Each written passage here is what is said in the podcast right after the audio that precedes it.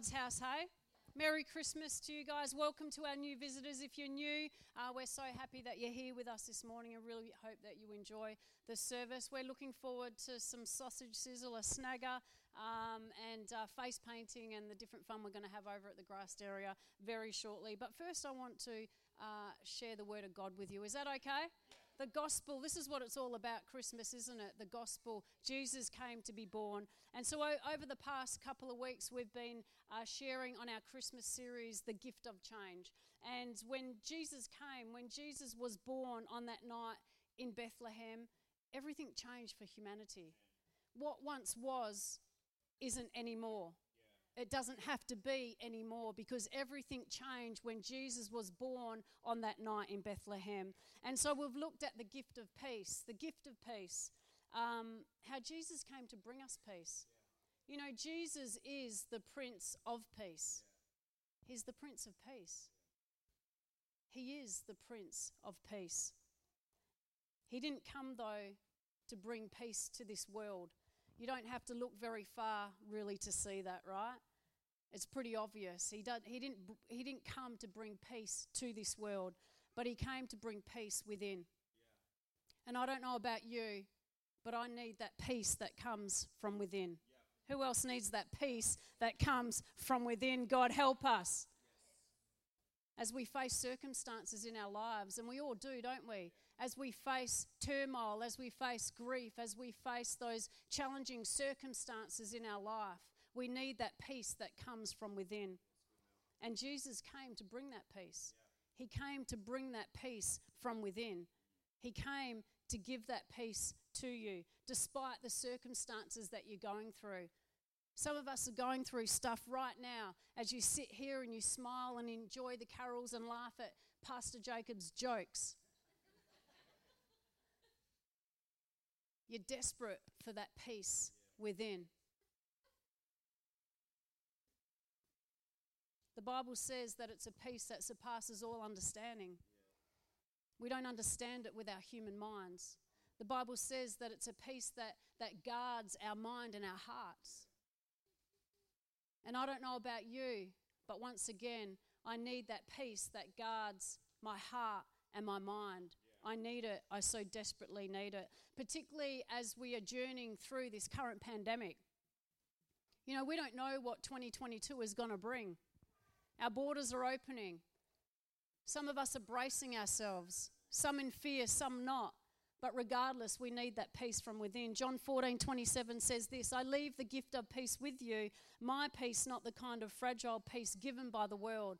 The peace the world gives isn't the peace you want, but my perfect peace. Don't yield to fear or be troubled in your hearts. Instead, be courageous.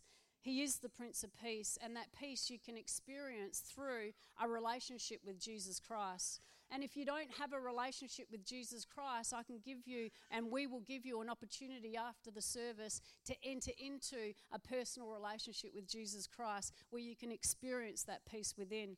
And last week, Pastor Jacob shared on the gift of love and how remaining in God's love through God's command of loving others is the key to living a fulfilled life. It's the key to living a life of power and wonder, a life where God will do exceedingly abundantly more than you'd ever dare ask or dream. Simply through laying down your life for another, just as Jesus did. He came and he laid down his life for us. And the Bible says as we do that, as we do that, there's power in that. As we remain in God's love, there's power in that. It's sacrificing what we want and boy, the world can get pretty selfish. Thank you. And boy, the world can get pretty selfish. We can get selfish. But as we lay down our life for our friends, for our brother, for our sister, for our husband, for our wife, for our children, there's power in that. Jesus came to this earth as a baby and he died on a cross and rose again because of God's great love for us. How awesome is that? John 3:16 says, "For here is the way God loved the world. He gave his only unique son as a gift. So now everyone who believes in him will never perish but experience everlasting life." How awesome is that? And so today within our gift of change series, today we're going to be speaking on the gift of hope. and it's a hope fulfilled. Uh, recently, I visited Adult and Teen Challenge. It's a drug and alcohol rehabilitation centre based in Esperance, and it's where I found hope 20 years ago. Before that, you see, I lived a life of drug addiction. And what comes with drug addiction or any type of bondage is this hopelessness. It's just hopelessness. And I found hope there 20 years ago. And the property is 30 kilometres out of Esperance and it's based uh, in a town called Gibson. And as you enter the property, there's a sign there. And this sign says, as you enter, it says, Hope is found here, freedom lives here, and changed lives leave here. And as I walked around the property, I was just reminiscing of how my life was radically changed over 20 years ago. And I was um, walking around and looking at the other people that were there currently in the program and how they too were being set free from drug addiction, depression, mental health issues, whatever it may be.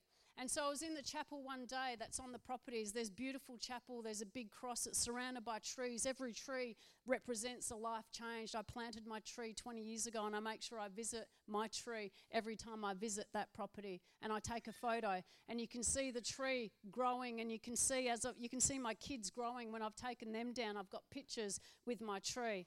But I'm in the chapel and I'm, and I'm just praying and I'm dreaming and I'm, and I'm thinking about things. And I was just walking around the chapel and I came to the back wall. And on the back wall are these plaques. And each plaque represents a different name group. And on each plaque were just names of people. And these names of people are of people that have also completed the program and also their lives have been radically changed. They too found hope somewhere in the many years of the ministry of Teen Challenge in WA. And as I was looking at these names, I saw names of people sitting here right here today. I saw names of people that are connected to families that are sitting here today. But as I continued to look at these names, I saw three names. And they were from different year groups.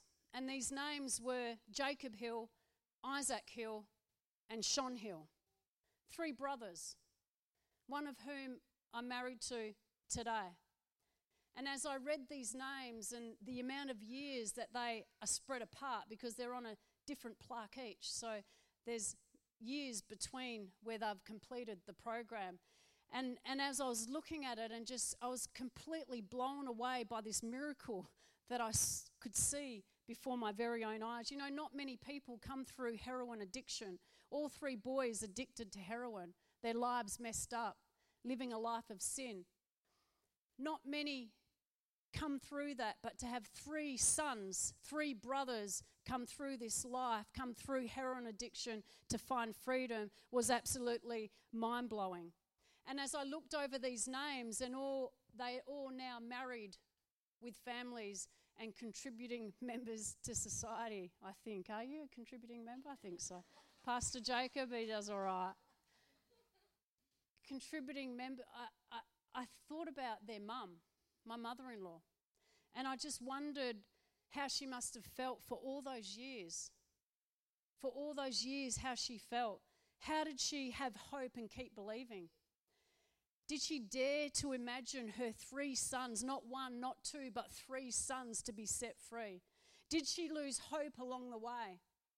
when Jacob was in a coma for a week, when Isaac had a car accident and broke his neck, when Sean just, he's the eldest, but the longest to stay on drugs 20 years. Did she lose hope? Did her hope waver? What was she thinking? What was she feeling? What was going on? How did she keep hope and keep believing? You know, when I think about hope, I think, what is hope?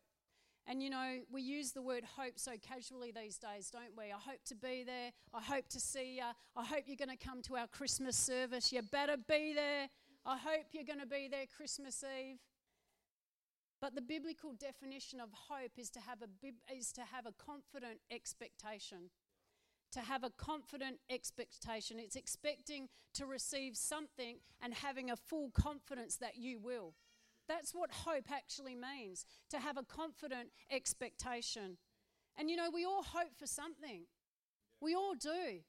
We all hope our wayward son or daughter would come back home, would get back on track, would come back on the right path. We all hope for t- healing to take place in our loved one's life or maybe our own life. We're believing for healing. We hope we're going to get healed from this thing that's keeping us in bondage. How long is it going to go on for? I just want to be healed.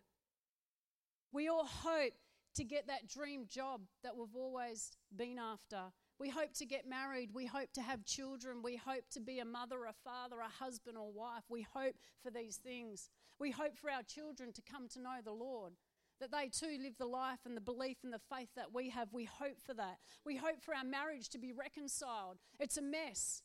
Maybe you're on the brink of divorce. Your wife's going crazy. Jake, be quiet now. Maybe your husband's gone nuts and you hope to have the marriage you've always dreamed of. We hope. We hope for that relationship to be restored. You've been best friends for years. How could this situation split us apart? We've been believing, some of us, for these things for many, many years, many years, and we're tempted to say, Is there really hope? Yeah. Is there really hope? Do I dare to hope? Do I dare to hope? Waiting for their, our loved ones to get their life, waiting for financial breakthrough. Some of us are just, it's week to week, and we're desperate and we're hoping for financial breakthrough. Is there really hope for this healing to take place for my son or daughter? Is there hope for this addiction that I'm dealing with? And we ask ourselves, is there really hope? You know, back in the Bible times, a long time ago, you know, there were a bunch of people that also hoped for something. And they waited many, many years for this hope to be fulfilled. They hoped a Savior would come, the Redeemer, the Rescuer, their Lord and Savior. And on one particular night in a town called Bethlehem, a mother went into labor. God bless her. She went into labor and she had her firstborn son. And they named him Jesus. And when he was born, the Bible says that the very armies of heaven, the very armies of heaven, can you imagine? You think about an army, you, uh, the armies of heaven, the angels of heaven, that's what the armies of he- are the angels of heaven. And we're talking more than you can count, more than you can see. And they appeared when this child was born and they began to sing. And you guys were amazing, but could you imagine yeah. this vast army? Can you imagine them singing? Paula, that was amazing, but can you imagine them singing? And they sung this Glory to God in the highest realms of heaven, for there is peace and a good hope given to the sons of men and women. Let's just throw that in there. And some back then believed that this baby was the living hope that they had been waiting for. And some didn't, just like today. We have non believers and we have believers. That's what we have. But as this baby grew, he faced every temptation that we face. He faced persecution, he faced ridicule, he faced uh, relationship issues. You know, I think one time it's like your mum and your, your, your, your brother are, they, they are out there, and he's like, they're not my mother and brother. Relationship issues. He faced, he faced these trials and challenges just like we do in life, yet he was without sin. And he ministered the gospel to those around him. And this is what he said. He said in John 14, 6, I am the way, the truth, and the life, and no one comes to the Father except through me. Think about that. He said, I, in 10.9, I am the, no, in 8.12, I am the light of the world. Whoever follows me will never walk in darkness, but will have the light of life. In John 10.9, he said, I am the gate. Whoever enters through me will be saved. They will come in and go out and find pasture. He said in John 6:35, I am the bread of life. Whoever comes to me will never go hungry. And we're not talking about your belly and you know where you you know we're not we're talking about spiritual we're talking about in the spiritual that thing you know if you've always been searching for something you know I was searching for so many years I didn't even know what I was searching for and his name was Jesus. And then I got angry. I was like, why didn't anyone ever tell me that? For so many years I was searching, and his name was Jesus. Jesus says, You'll never go hungry again. You can stop searching. I'm the answer. And whoever believes in me will never be thirsty. You won't thirst after other things. That desperate need within you is fulfilled, a hope fulfilled. He said in Luke 4:18, "The spirit of the Lord is on me because he has anointed me to proclaim good news to the poor. He has sent me to proclaim freedom for the prisoners and recovery of sight for the blind, to set the oppressed free and proclaim the year of the Lord's favour. You think, well, I'm not poor. None of us are poor really living in, in, in Australia, are we? But he's not talking, he's talking about poor in spirit. And we all, when we're born, are born poor in spirit because we're born separated from God. Every single one of us, when we're born, we are born separated from God because of Adam and Eve. Some blame Adam because he just stood there, and some blame Eve. But I say Adam and Eve together, united. They can take the rap for each other. But we're all bound until we meet Jesus Christ, all of us. Every single one of us. It's not until we meet Jesus that we can find that true peace, that true love, that true joy, that true hope. And a time came when Jesus was to be crucified so that we could be brought back into relationship with our Heavenly Father. That's how it is. That's the gospel. That's why Jesus came. And the reason why is because God created us to be in relationship with Him. He longs for His kids, those that aren't in relationship with Him. He longs for them to come home, to be with Him, to be back in relationship with Him because when we're born, we're separated from Him. And in order for that to happen, for Jesus to be our Savior, our rescuer, our Redeemer, He had to be crucified. He had to be. Taking our sin upon Himself, He took His sin upon Himself and then rising from the dead. That had to happen so that He could conquer death and sin because we're all born sinners. Not one of us is righteous when we are born. Our family, um, our family, we've been, uh, our new Netflix uh, favourite series, if you like, is uh, at the moment we're watching as a family. Somehow I've got sucked into this vortex. Um, Jacob and the boys kicked off the trend, and somehow myself and Tiffany have got sucked into it as well. But it's Young Sheldon. We've been watching Young Sheldon, and uh, I know, not overly spiritual, I know. I repent. Um, but I want to show you a clip if that's all right. Let's go to the clip. We can turn the lights off. Great. For God so loved the world that he gave his one and only Son. Here we go. Yes, Sheldon? When you said God gave his son to the world, did you mean Earth or the universe? Earth. But if God created the universe, wouldn't he want to save all of it? Yes, he would. Then why did you say Earth? Earth is a synonym for the universe. He's grabbing at straws now. So if God's plan is to save all of the universe, that means a race of octopus aliens light years away could only be saved by Jesus? Sure. Even though they never would have heard of him? Yes. Even though his appearance might be terrifying to them? What, why would his appearance be terrifying? He has four limbs and they have eight. Okay, that's enough. No, no. I prayed people would be more interested in my sermons. I suppose I should have been more specific. Sheldon, if these creatures were born without sin, they don't need to be saved by Jesus. What if an octopus Adam and Eve brought sin to their world? Would they be saved by a human Jesus or an octopus Jesus? Oh, and tell Sheldon I spoke to my seminary professor, and the official ruling is God would appear to the octopus aliens in octopus alien form and save their eight legged souls. Praise Jesus. Praise Jesus. I don't know why I'm watching this show, but anyway, it's pretty funny. Um, but just as it had to be an octopus Jesus, of course that's the answer. If they're octopus aliens, it has to be an octopus Jesus to save these eight legged creatures. Just like Jesus had to come in a human form, he had to. He had to come as a human. Yes, he was 100% God and 100% man, but he came and experienced everything on this earth as a man. He was crucified as a man. He had to if he was to take on our sin and exchange it with his righteousness. He had to.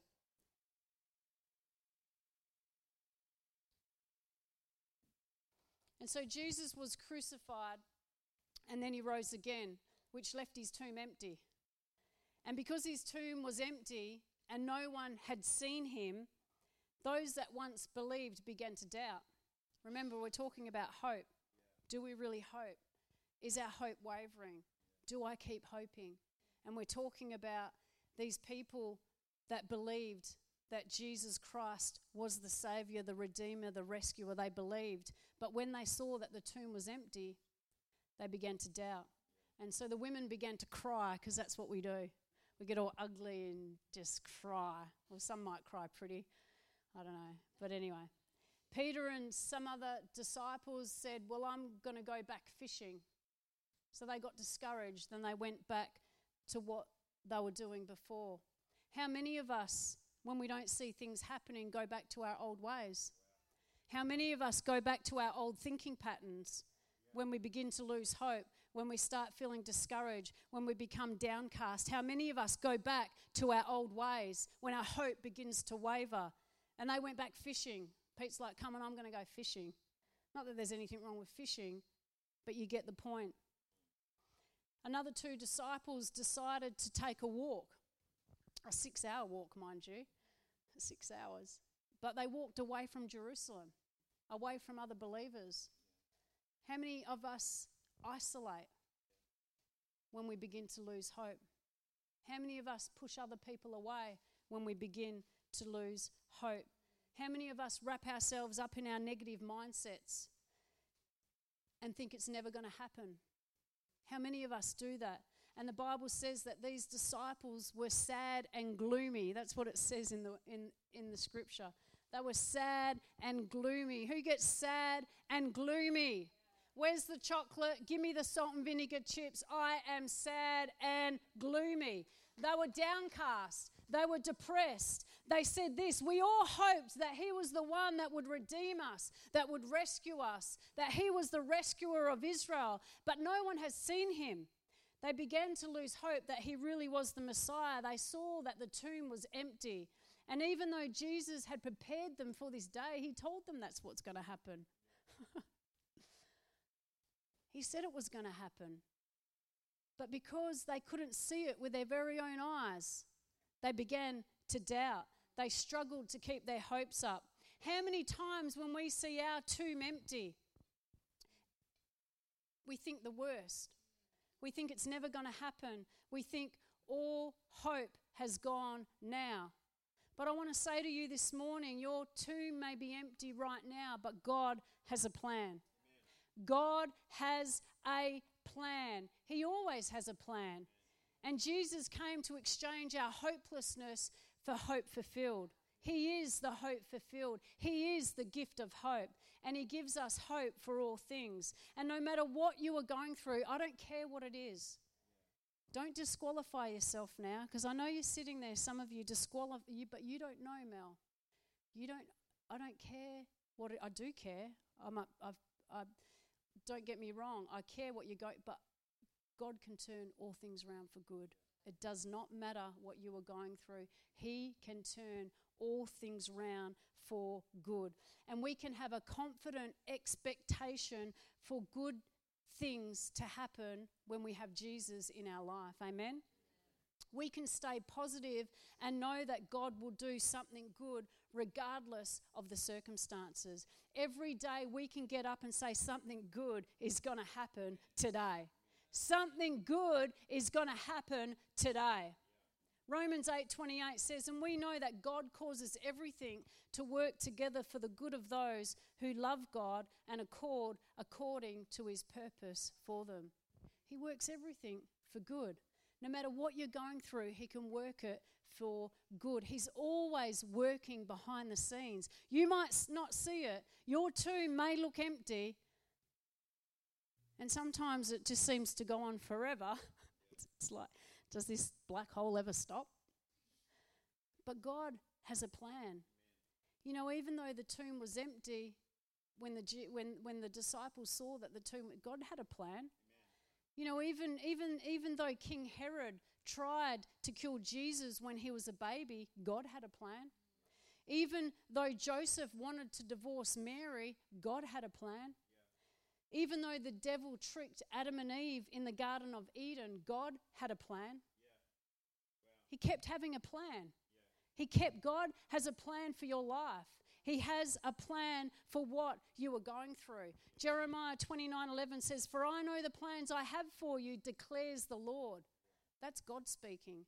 He knows the plans that He has for you plans to prosper you and not to harm you, plans to give you a hope and a future.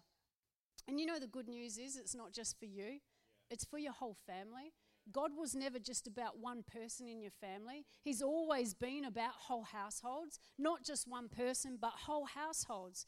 Jesus didn't come for one person in your household, He came for the whole household. So many times in Scripture we read and we see, and it's talked about where whole households get saved and set free and planted in God's house. You can believe that for your family. You can believe that for your brother and sister. You can believe that for your husband and wife, for your son or daughter. You can believe that. Family is God's idea. He loves family and He wants to see that in your life. God is a God of restoration. God is a God of reconciliation. He's that, that's who He is. He loves family. He can restore, He can reconcile. There might be a relationship in your life right now where you're hoping for it to be restored and reconciled. God can do that. He can do it. Nothing's too hard for God. I mean, He spans the universe with the palm of His hand. When you had young Sheldon talking about octopus aliens and all sorts of stuff, I don't know about all that. But the Bible says, I like what the Bible says because what the Bible says, it's truth in that, right? And the Bible says that He spans the universe with the palm of His hand. And so eventually, Jesus began to appear to the disciples after they freaked out and had a meltdown, began to doubt. He started appearing to them and they started to believe again. And word spread that the Messiah did really rise from the dead. Except for Thomas, one of his disciples. Who knows Thomas? Thomas, doubting Thomas. He said in John 20, 24, he said, Unless I see the nail marks in his hands and put my finger where the nails were, he's very specific, isn't he? And some people are like that. Their intellect takes them away from their faith, from believing. They're too smart for their own good. The, Thomas said, and put my finger where the nails were and put my hand into his side, I will not believe. Well, good for you, Thomas. You're going to miss out on a whole lot. I will not believe. And you know how gracious God was? Do you know how gracious He was? He actually came to his request. Verse 26, a week later, he, he, left him hanging for a week. You've been hanging. He leaves us hanging. You know why? Because he's building our faith. He could have appeared to Thomas right there, but he wants to build our faith. And so when you do it year after year after year, know that God's building your faith. A week later, his disciples were in the house again, and Thomas was with them. Though the doors were locked, Jesus came and stood among them. How cool is that? Just walk through the wall. And he said, Peace be with you. Then he said to Thomas, Put your finger here, see my hands, reach out your hand and put it into my side, and stop doubting and believe. Stop doubting and believe. Now, I'm not Jesus, in case you hadn't noticed, but I have the Holy Spirit within me. And the Bible says that it's to our advantage, it's better for us that Jesus go and he send us the Holy Spirit. So I have the Holy Spirit living within me, just as many of you do as well. If you're a believer this morning, if you're not, we can give you an opportunity very, very shortly. But I have the Holy, and so I'm saying today, standing here as Christ's ambassador, I'm saying to you, stop believing. Stop, don't stop believing. Scratch, let me say that again. I stand here today as Christ's ambassador and I say, stop doubting and believe. I got it right. Believe again for those dreams. Believe again for that loved one to be healed. Believe again for your marriage. Believe again for your child. Believe again for your family to be reconciled and restored. Believe again for your husband. Believe again for your wife. Believe again for that dream job you've always been after. Believe again. Get your hopes up. You can believe again. He is the hope fulfilled. Believe again to be married. You want to get married. Believe again. Believe again to be a mother or a father. Believe again. Stop doubting and believe. Stop doubting and believe. Believe again. You know, Jacob's mum had to keep believing, not for one, but all three of her children over a span of 25 years. Do you know how strong her faith is? It's pretty rock solid, it's inspiring. 25 years. 25 years. She knew her God, she had Jesus within, and she had a confident expectation. A confident expectation. She stood. I think one time Jacob actually died as a little baby, and she said, No, he will live. And he started breathing again. She just knew. She has a confident expectation in her God of what he will do. And that's what we need. When our hope's wavering, when we're tempted to say, Really, ever, is it going to? to have a confident expectation. And you can with Jesus. It doesn't matter if your tomb is empty. And you know, sometimes the story doesn't always go as you have hoped. That's just, it, I'm dealing with something in my life right now, and it's not really what I'd hoped for. It's not. But do you know what I think? I think, well, God's got a plan. He sees the bigger picture. He knows what's happening, and it's got to be better. It's got to be better. Whatever's happening, He can turn around for His good. Because He's a good God and He wants to be good to you. He's a good God and He wants to be good to you. So sometimes the story does not end how we have hoped. And you may be living that right now. If you're living it right now, know that God won't leave you hanging. He won't leave you hanging. It's not the end of the story, it's just a chapter. What do you do when you read a book? You keep turning the pages. Chapter 1, chapter 2, chapter 3, chapter 4, chapter 5. It's just a chapter. It's not the end of the story. God knows how to pivot. And He still has a plan. He pivoted. He had to pivot in the Garden of Eden with Adam and Eve. He always has a plan. And even if it's you that's messed it up, and sometimes we do, we make a mess of things through our own choices, through things we do.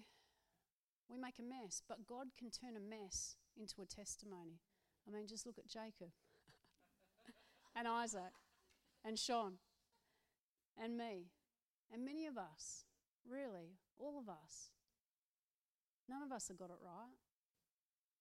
But God can work that. He can pivot, He can move. He can, okay, that wasn't quite the plan, but come back over here and let's keep walking this way. As long as you come back over here and keep walking that way, you stay over there, then there's not that much He can do. You can stay over there, or you can come over here and let's keep walking. I'll pick up the pieces, I'll put you back together, I'll heal you, I'll help you, I'll strengthen you, I'll shape you, but I've still got a plan for you. I still have a plan for you. It's not the end of it, it's not the end of the plan. So, our story is part of a greater story, right? The greater story of Jesus Christ. And God wants to use us to share His story. He wants to use us to share His hope and His love and His joy and His peace. And His story continues today through us over 2,000 years later. How awesome is that? He wants to use and minister through every single one of you. Amen. We're called to take that hope that we have and give it to others. We're called to take that peace, that unconditional love, that joy, and give it to others. And this Christmas, I pray that you walk in that peace, hope, love, and joy. Those gifts that Jesus came to give. When he came, when he was born, he came to give those gifts to you. And he wants to exchange it.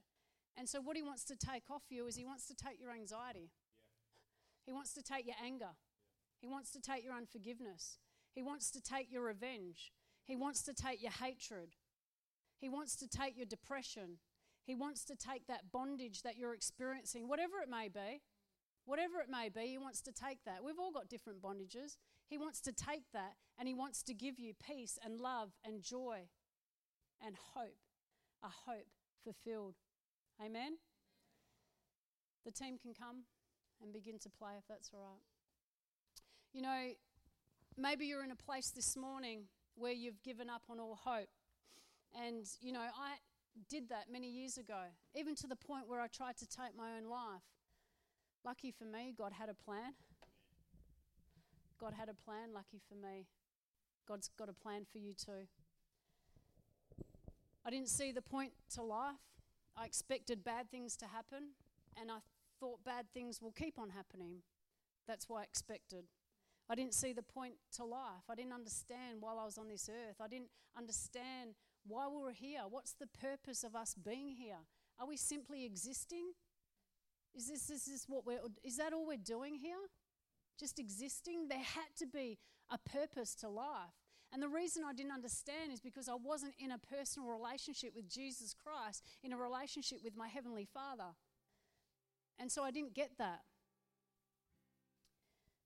You know, when we have a confident expectation, which I did in bad things, you can have a confident expectation in bad things, or you can have a confident expectation in good things, but both take faith. You think you have no faith, you've got faith. If you're believing just for bad things, bad things keep happening in your life. This has always happened. This is going to happen. I can see that happening. It's going to happen because you're utilizing your faith. You're partnering your faith with that bad thing, and it's going to happen. Or you can get up and say, Today is going to be a good day. Something good is going to happen today. And put your confident expectation in good things. Both take faith. What will you choose? What will you choose? You know, when I met Jesus, I found hope, I found peace, I found joy, and I found unconditional love. And if you've never met Jesus, if we can just have everyone sitting right now, Jay, if you don't mind, just. If you've never met Jesus, if you've never met Jesus, today can be your day.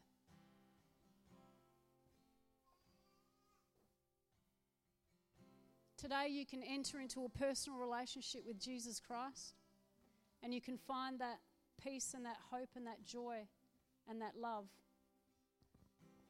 that He has for you. It's there on the table. But we need to make that choice. We need to say, Yes, I want what you have for me. I accept what you have for me. And so, just if our eyes are closed, heads bowed, and eyes closed, if we can this morning.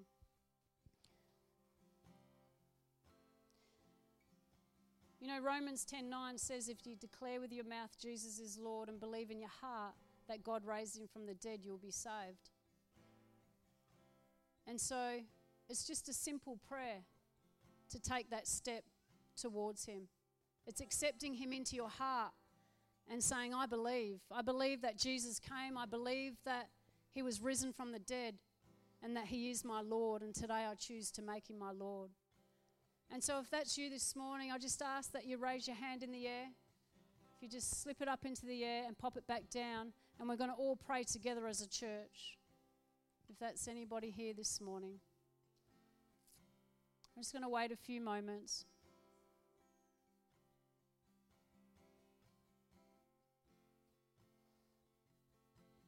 If anyone wants to enter into a personal relationship with Jesus Christ today.